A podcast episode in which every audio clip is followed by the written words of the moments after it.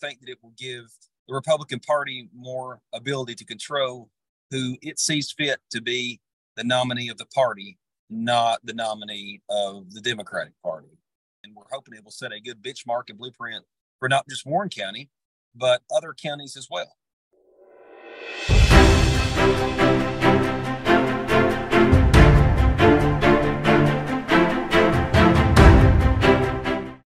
Hello, everyone. I'm Brandon Lewis, founder of the Tennessee Conservative, the volunteer state's largest conservative news alternative. Today, we are joined by Joe Stotts. Joe grew up in public housing in a single parent's household on welfare. Joe's mother, the late Miss Stotts, suffered with severe mental health issues for 20 years, yet eventually overcame them all at the end of her life before she passed five years ago. Joe has worked at Generations Health for 19 years. He has an AS and a BS in psychology, uh, plus a master's degree in social work, where he is also professionally licensed. Joe ran for office for the first time in 2018 for the Warren County Commission. He won and served four years uh, in one term. And later, Joe ran for county executive in 2022, but lost the Republican primary by 23 votes. He is currently serving as president of the Warren County Republican Party since June of 2022. Joe, welcome to the program. Glad to have you. Thank you, Brandon. I greatly appreciate you uh, reaching out to me, allowing me to be a guest on your program today, and greatly appreciate the work you're doing across the state. Well, thank you, man. And I appreciate what you're doing. Uh, we're going to cover a lot of topics today, but I first wanted to start uh, with your stance and opinion uh, that Democrats should not vote in Republican primaries. and um, we know based upon survey data that like about nine, somewhere between 95 and 98% of GOP primary voters agree with that argument. I just recently spoke to a grassroots group, uh, two of them, as a matter of fact, and ask people to show their hands if they want the primaries closed and and and keep them up if they want them open. And like not a single hand went up. It, and these are big events that I went to. And so uh, right now, uh, you chose as the party chair to do a caucus instead of a primary in your county party. Uh, and tell me why you did that and how other GOP chairmen, if they want to, can do the same. Well, you know, uh, one of the things I learned um, last year was that Democrats vote in Republican primaries.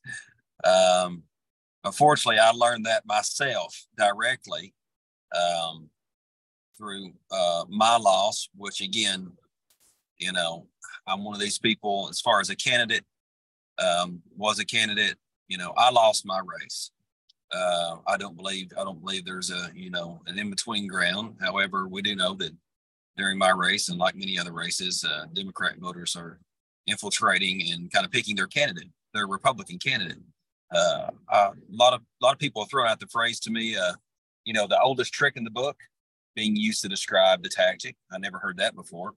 These are all things that were new to me uh, last year, and so I, I think overall, uh, Republican voters um, should be able to vote and choose their candidate and their candidate alone. It should not be the Democratic Party that's choosing uh, the Republican candidates through primaries. And that's what we're seeing a lot of. We're seeing a lot of uh, Democrats coming into Republican primaries and voting for the person that they see as least conservative or more Democratic in view. And so um, it throws off the party's ability to have control over who they truly want their nominee to be.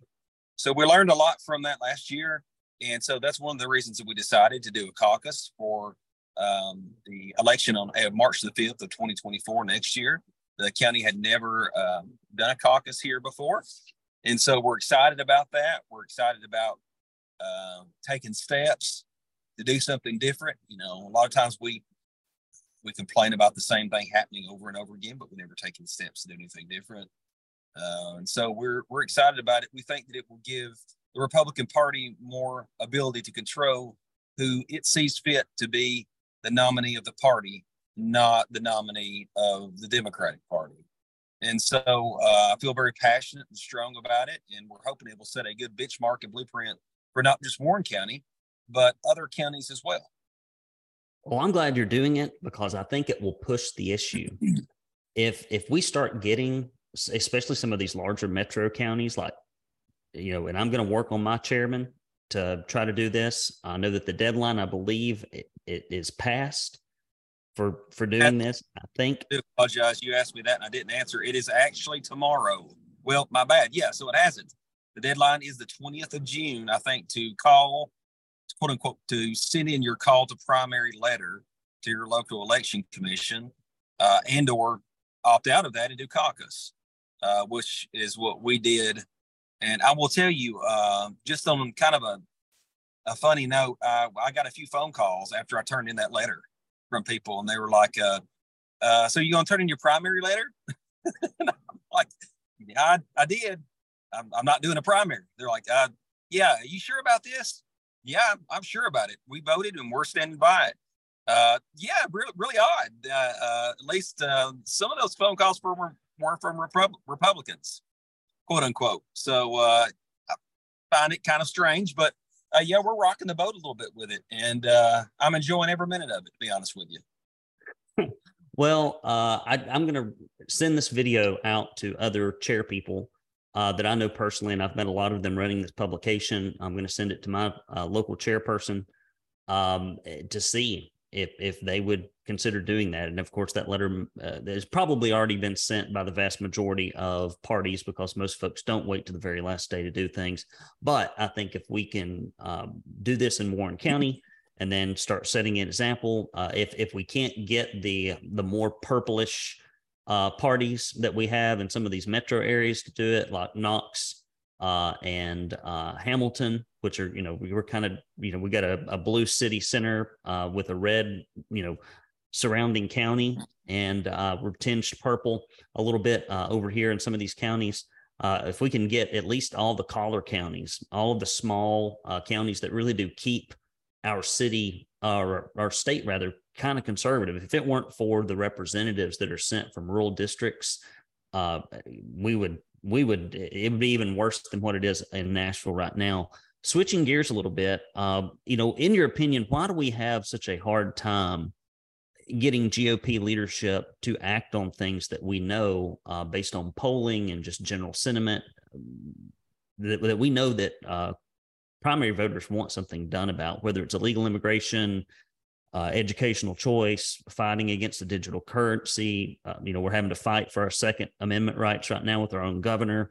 Um, things of that nature, like corporate welfare. I mean, like why, if we are quote unquote such a red state, and if you ask primary voters what they want, why is it never delivered? And why doesn't our our party at the top level call out politicians who don't conform with the platform. We have a party platform, uh, but we don't seem to like stick to it, adhere to it, even talk about it very much. Uh, I'm just curious because you're you've been uh, in the party now uh, for two years, or well, um, not two years, but maybe a year and a half. What what have you seen? What are your thoughts? Had a couple different thoughts. Uh, the one I've got to go with first, uh, and I'm kind of maybe I'm repeating myself on this, and no matter what interview that I'm involved in, or if I get the opportunity to speak about it, but I think it goes back to the concept of us continuing to elect people who just want a job, and uh, I think it's that's just ridiculous. And so we're electing candidates that are coming out, they're talking to us about values that they feel are important to us, and they're in some instances important to them. But what's most important is them getting reelected and so they get a little bit of get contested a little bit on some votes. They just want to get reelected in these again open Republican primaries, and so um, they don't stick, they don't hold to the truth to the party when they get there. And again, I go back to that job thing. They're just they don't look at um, serving, whether it's the county or the state, or uh, you know, or first and foremost the country, serving our country as elected official uh, by the people for the people. It's we the people. And that's what we should be ad- adhering to. And that's just not happening with a lot of people that are getting elected. And so I think to me, that's one of the biggest problems. Uh, we just don't we don't have people who view it as going into service with goals that they want to accomplish. They just run because they want to get elected. They want the glorification of the position or to, to be looked at in some kind of different stature in life instead of it being about setting goals, getting elected, going and accomplishing the goals, serving your time, and and going to the house, as my grandpa would say, and just and not spending decades in public office to where you become complacent and you could care less. And the only thing that's on your mind is getting reelected. And so uh, that's really what comes directly to my mind. And I don't know that I answered your entire question. If not, I've got more to go with that. But that's that's really where I'm coming from. Well, I think you did, and it is the I like to refer to those folks as class president types. Uh, if if their district was drawn as a Whig district or a Bull Moose district or the or a communist district, like they'd be running. They would be running. They put on they put on whatever hat is necessary to yep. to get the class president title yep. uh, wherever geography uh, they happen to have found themselves in. Yes, and uh, the issue is, is we we I, I believe we have uh, our local parties do not hold our elected officials accountable. Instead, they pat them on the back regardless of their voting record and act as if nothing is going on. Uh, I think it is just it's like with the principles and the platform we don't seem to care about. Like it's just about do they have an R beside their name? Are they do they have an R beside their name even if they're pulling for the other side? And then we're, we're supposed to like you know break our arms, patting them on the back. Uh, and I think that that is a, a mistake, and I think it has led us to where we are, guys help support our work. Somebody else is not going to do it. But about 95% of our subscribers and listeners think that they will, which is why and how we get into a position where we are outnumbered 80 to 1 in the volunteer state as it relates to conservative news outlets versus the corporately funded ones. Why don't we have more conservative news outlets, Brandon? I'm such a good patriot. I'm on social media all day. Well, what have you done in the last 30 or 60 days to actually help? For the most part, about all you can do to help us is to write a check and send it to the Tennessee Conservative at 1523 East 27th Street, Chattanooga, Tennessee 37404. Those of you who do that know who you are, and I'm exceptionally and extremely thankful. But I got checks. I came in. There's like checks. People mail checks. I'm so excited. Uh, we need it. Our, our poor little bank account stays at the same level all the time. It doesn't go up and it doesn't go down, and I don't take any money out of it. So if I can do this for free, you can definitely pay a little bit and chip in. Your monthly support really helps. Or you can go to Tennessee Conservative uh, slash support. And if you give any amount, you'll get this bumper sticker that says, Stop feeding the RINOs, please. Stop feeding the RINOs. This is really the fault of the corporations and the special interests that feed the RINOs in our state because God knows it is not the individuals back in their district because we know that from the Follow the Money report. And then we have a Don't California My Tennessee bumper sticker. Now, in all honesty, most people that have moved here from California uh, could have moved anywhere, and many of them are motivated almost exclusively by the fact that we're on the outside looking in, maybe not so much on the inside looking out, a conservative state, and they tend to be more conservative uh, and give more proportionally than native Tennesseans who are conservative, and they tend to take more action. That's what I've discovered. But we don't want to have the California politics come to Tennessee. And we will send you this updated uh, directory of all your state and local officials that are in the House and Senate. And we did lose one, Scotty Campbell. We're going to have to replace him. He was uh, getting a little frisky, getting a little frisky uh, with an intern. Good grief. And uh, old Sexton helped to uh, cover that up and silence it. Uh, if you give $50 or more, $50 or more, or a $10 recurring donation or more, come on, guys, $10 in Joe Biden's economy, what are you going to get for $10? Nothing. Nothing this good. We will send you this Stop Feeding the RINOs tumbler. This is a brand new one. This is a brand new one. This is something that you could probably carry around if you wanted to in all circles, and only the conservatives will even know what a RINO is. Most people will come up and say, Hey, did you know this is misspelled? Or is this from your local zoo? What is this? They won't know, but the conservatives will. And we will also send you this Proud Tennessee conservative koozie. Man, I put a uh, cold beer in one of these uh, about five weeks ago and set it out in the sun, and it is still as cold as a block of ice. If you believe that, please do give uh, to Tennessee Conservative News. We need your help.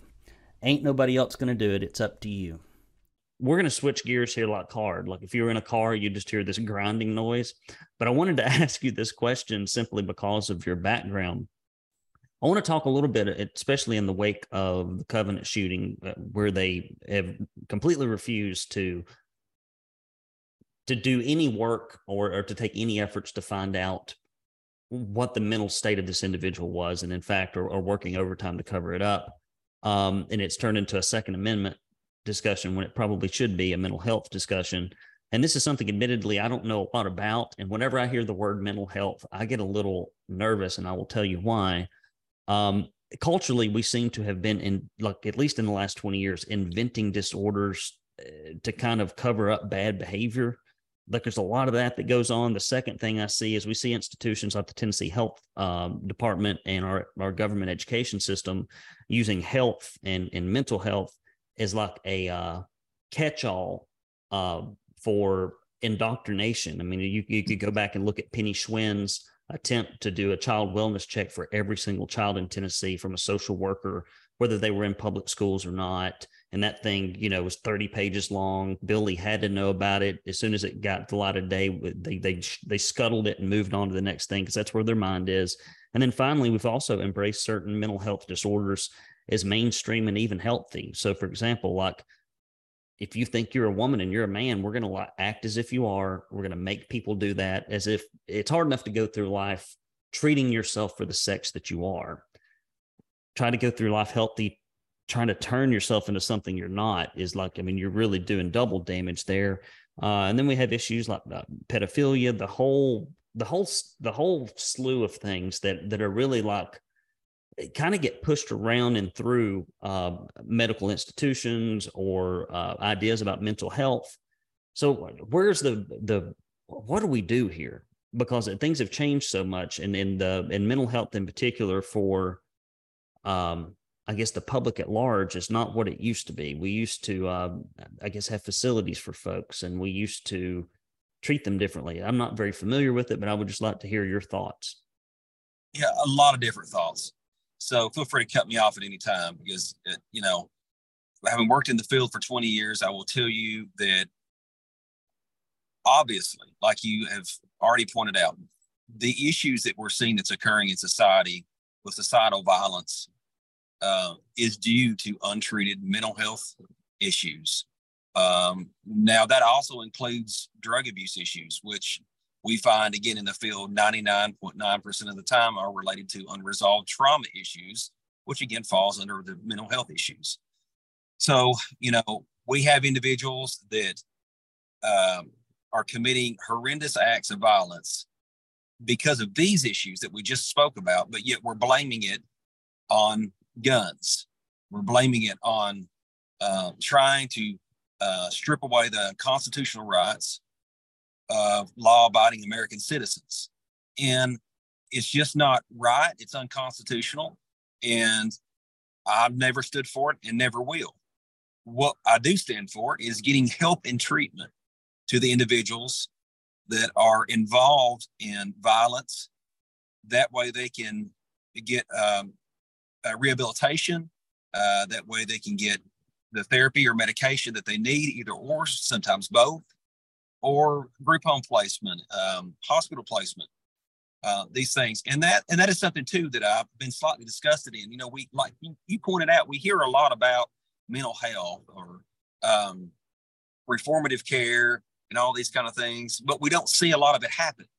We hear a lot about uh, the state, uh, you know, this year included in the annual budget, we're getting so much more money for mental health. Well, again, and worked working in the field for 20 years, as a provider out here, you just a lot of times you just don't see that.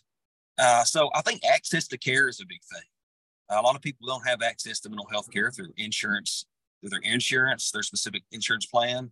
Um, it's just not. It's still something that is not important to a lot of our elected officials. I mean, that's just it's just the truth. I mean, again, that's that's not even really my opinion at this point. I will say it's my opinion, but also based upon history of voting records on people that we've sent to the state, it's not happening. It's just not happening. There's not there's not access to care that's been increased, um, and there's a lot of other things that play into that, such as um, provider payment reform. Uh, you know, when we have uh, state entities that take eight months to reimburse a provider for a service provided, I mean, heck, I mean, in all honesty, uh, you look at small business owners who are trying to provide mental health services. A lot of them struggle and end up going out of business uh, because we can't get uh, payment provider reform. uh, and we don't have elected officials that's standing up for that. When it comes to our managed care companies, they're not they're not pushing the the envelope uh, on that. So there's so many different things at play that we we need to elect officials that can go to the state level and federal level that understand the concept behind the things we're talking about and that can go and actually make things happen and they can push for these things because it's going to take it's going to take a push but there is a huge need there. And in my opinion a need that we've got to shine a light on and we've got to provide access to care increase access to care. I have a, a, few friends that have had loved ones that have gone through, uh, you know, severe mental trauma uh, as a result of like probably a combination of aging and then some other kind of health problem that triggered something either chemically or physically in their mind. And I've I've watched them walk through that process. I've got a lot of friends that are older, and uh, and they have to go find a, a mental health provider of of some fashion. And number one, there aren't many available they just aren't, especially facilities. like I think we've got Moccasin Bend here in Chattanooga, Tennessee. Um, it, it's also it, it seems to be a a field in which you you better hope that the individual you're talking to knows what they're talking about and it's very difficult to get information to know if the provider you're seeing is, is going to be more helpful than harmful. It, and the final thing I would say about mental health in general, it, it, it falls into the same category as healthcare overall, education, and a handful of other things that the government has never been good at because it is so complex. And the more complex something gets, the, the I mean, you want to talk about, uh, you know, dropping the ball and kicking it across the street. The more complex it gets, the the worse government is at it. Uh, and then finally, to your point on payments, it's the reason that uh, I'm a self-employed cash pay uh, client with Medi-Share. And every time I announce that I'm cash pay, and if the government's not involved and if big insurance isn't involved, it's usually 20 to 30% of what the negotiated insurance cost is, which is I don't need somebody to negotiate for something to be five times higher for me. That's a bad negotiation. but it is because of, of the slow pay, the administrative headache. Well, we're going to send in 10 grand because they'll only pay five. You know, it's just this this game that we've played, and we've taken something that could be pretty efficient and effective for both the person receiving the care and the person providing the care, which is why I'm a, a member of a concierge practice. Um, it, it, it's just when all that government government and and insurance get involved in in healthcare, like it gets very expensive, and typically the quality goes down. Yeah, uh, you know, I think, and just to add a small caveat on the end here, uh, I think originally the whole concept was to deinstitutionalize a lot of individuals, put more focus on getting um, um, reintegrated back into the community, and and that started obviously in the early '80s. And so what we've saw, what we've seen in the field over the years is uh, that has happened, and we've got more people reintegrated. But the money that was there that was used to uh, kind of what would you say keep up, you know, in more of the state institutions, never materialized down to the community level. So that's what we're seeing in rural counties, and I think, in, and even some metropolitan counties, is that you have a lot of need for resources now that people are more out on their own, so to speak, but those those resources never really uh, trickled down to the community and to individuals that that really need them. So, do you think? I mean, what do you think? I mean, obviously, you've got independent care providers. Uh, we have we have state resources.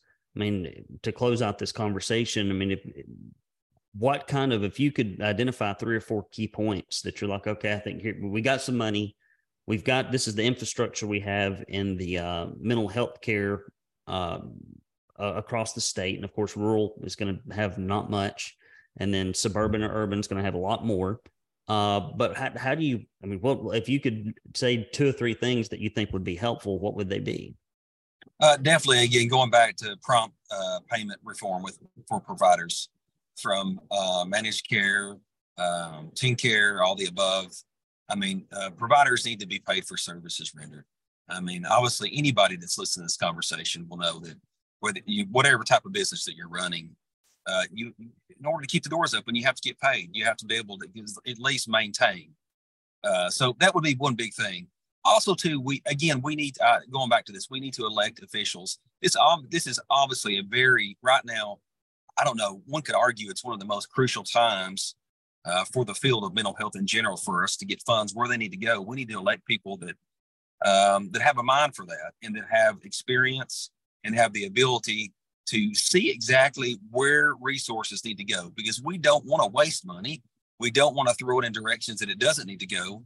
And there are specific locations that it needs to go in, in my opinion, specifically to rural counties that are struggling uh, with access to care. With in some instances, have a health department that is their only access to mental health care. In some instances, instances don't even have a, a rural health department. And so uh, we need um, we need to focus on rural rural Tennessee. Um, and again, just looking, stepping back and looking at the entire picture and understand the philosophy behind these issues that we're seeing that's occurring with violence in our communities, and that it is due to untreated mental health issues, again, or substance abuse, which again go hand in hand. Um, so those are some of my thoughts. Again, looking at putting the right people there to make the right decisions and getting some of that, uh, getting some of those funds back down to the community level. Well, I appreciate you coming on here to uh, to speak about closing primaries, moving forward a conservative agenda, uh, and a little bit of mental health. I know it's an odd combination of things, but because of your expertise, I wanted to ask you about it. You've been kind with your time. I'll give you the last word. Well, again, I just want to say thank you so much to, uh, for what you're doing um, with your podcast, your show, just your tour, everything that you're doing. Uh, truly, in my opinion, represents the direction uh, the party needs to go. And, and what what do I mean by that? I mean, you know, we need to get back to looking on what true conservative values look like. And I think that um, status quo is never good. Um, sticking with people that's been in office for decades, in all honesty, we, we've got to rethink uh, the folks we're electing to go to uh, county offices, state offices, or federal. And we've got to look at uh, being conservative, upholding the Constitution, and really putting our minds and thoughts into really important issues, like some of the issues that we've discussed today, that are really going to have um, a facilitating effect on where we go as a society. And uh, I'm just thankful that you give me the opportunity to be here. I'm very grateful and uh, looking forward to seeing you on August the 19th at our Reagan Day dinner. And and definitely we'll talk to you before then. Excellent. Well, go ahead and plug your Reagan Day dinner because uh, I, I, okay. I, love seeing everybody there. I know it's going to be a fun time, and I will I will mind my manners. I've, I've told people if I go to GOP events, I will mind my manners. I will I will I always tell people. I said someone said, said you know somebody told me I needed to be nice, and I said well I'll be nice first, but then later I have to tell the truth about some of this legislative stuff, which you know some people think is nice and some people think isn't. But they're just votes, right? I didn't I didn't I didn't run the bill. I didn't cast the vote. I'm just telling you how what happened. but talk about the Reagan Day dinner and uh and and how people could if they wanted to get tickets or if they wanted to come, what they could do. Okay, so we're having our 2023 uh, Reagan Day. Excuse me. Yeah, 2023 Reagan Day uh, uh, dinner at the Warren County High School on August the 19th at 6 p.m. That is Pioneer Lane in McMinnville, Tennessee. That's Warren County. Uh, we're looking forward to having U.S. Congressman John Rose will be speaking. Obviously, um, Brandon Lewis will be there. We're thankful for him coming. Um, Mr. Gary Humble will be speaking, and we'll also have uh, country music singer and songwriter and conservative activist Jeffrey Steele that will be on hand. So we have a very, Brandon, you correct me if I'm wrong this, slightly diverse crowd that's going to be available to speak. We're looking for, that's what we're really wanting. We're wanting some different opinions and views. And again, we're really wanting to get back to um, grassroots party activities and views. And, and we're just uh, hoping that everybody can attend on purchasing tickets. Uh, those should be available in probably about a week. In the meantime, however, if you would like to go on the list to be contacted when they become available online and physically, uh, I'll just simply throw out my email address, which is jstotts, J S T O T T S 2022 at gmail.com. And I'll entertain any email and I'll give you a response back very quickly and we'll get you a ticket. And again, we're just uh, very excited about that event and moving forward with the party in Warren County, Tennessee. Awesome. Well, and it's again, it's J Stotts, S T O T T S at J. Uh, thank you for that. I need to clarify. J Stotts 2022 yes at gmail.com. Okay. J Stotts 2022 at gmail.com. Always you always have to say it twice in, in audio and radio. Uh, so that's where how you can get it. And I, I will close by saying this before I bleed us out. All it takes is somebody like you and a handful of other conservatives in this state that are party chairmen to do the will of the constituents that have voted them in and start closing these these just getting rid of the primaries and just starting having caucuses until these people up in uh, Nashville finally listened to the party chair, which Scott Golden went down there and argued for closing the primaries, and finally listened to their constituents. Uh, and and maybe people like John Crawford will quit uh, gaveling down those types of motions uh, and not even counting the votes, which a lot of people were really disappointed in. Uh, and I think that, that that gentleman's day should be numbered for uh, really just basically telling all of Tennessee that he knows better than they do. Uh, but it, it, all it takes is one brave person in a state. And then if you've got truth behind you, and you do in this regard, then people start joining the bus and then their their local uh their local uh, officers start saying did you hear what stotts did over uh, over in McMinnville, well, we need to do that here. And then after a while, that thing starts snowballing. And I think we can put enough pressure through the local parties on these people to actually just do what just do what Republican primary voters want. I mean, that's all we're asking. I mean, it's not like this is not a big ask. I mean, it's what you're set up there to do. So again, thank you for having the you know what's to do that. Because that is not easy. And uh, I'm glad you've got the personality and the convictions to stand up when you're getting pushback. uh, we need more of that. So thank you very much. Thank you, sir. Appreciate you. And I'll be glad to speak uh, anytime in the future. And uh, again, I'll throw this also out there. One last little plug. If uh, you would, anyone listening, like to contact me and talk about uh, the caucus process and what we're planning on doing and how we're going to do that, if you're interested in that, I'll be more than glad to meet and talk with you. Uh, my cell phone, personal cell phone number is 931 409 0444 and uh, we'll um, work together on that. Uh, looking forward to hearing and working. Excellent. Well, I'm going to pass this around to as many party chairs as I can. I think I, that may be a little bit too little, too late for me. If I had, if I'd known, I'd have got working on it earlier. But sometimes I just get on the tail end of things like this. But I think we can uh, we can start looking at that for the next one. And I'm going to go ahead and and call my party chair as soon as I get off this. as soon as I get off this interview, I'm going to set this thing up and I'm going to call him and say, "Hey, did you hear what? Have you sent your letter yet?" And he probably will have already done it. But if I can put a bug in his ear for the next time around, I'm happy to do that. All right, guys. Uh, thank you, Mr. Stotts, for joining us. I've enjoyed this. And guys, if you want to know what's really going on in the state party, uh, if you want to know what's really going on, uh, do go to TennesseeConservativeNews.com. You will not get content like this anywhere else. And uh, search for Tennessee Conservative wherever you get your podcast. Leave us a five star review because it really does help. Until next time, I'm Brandon Lewis with the Tennessee Conservative, signing off.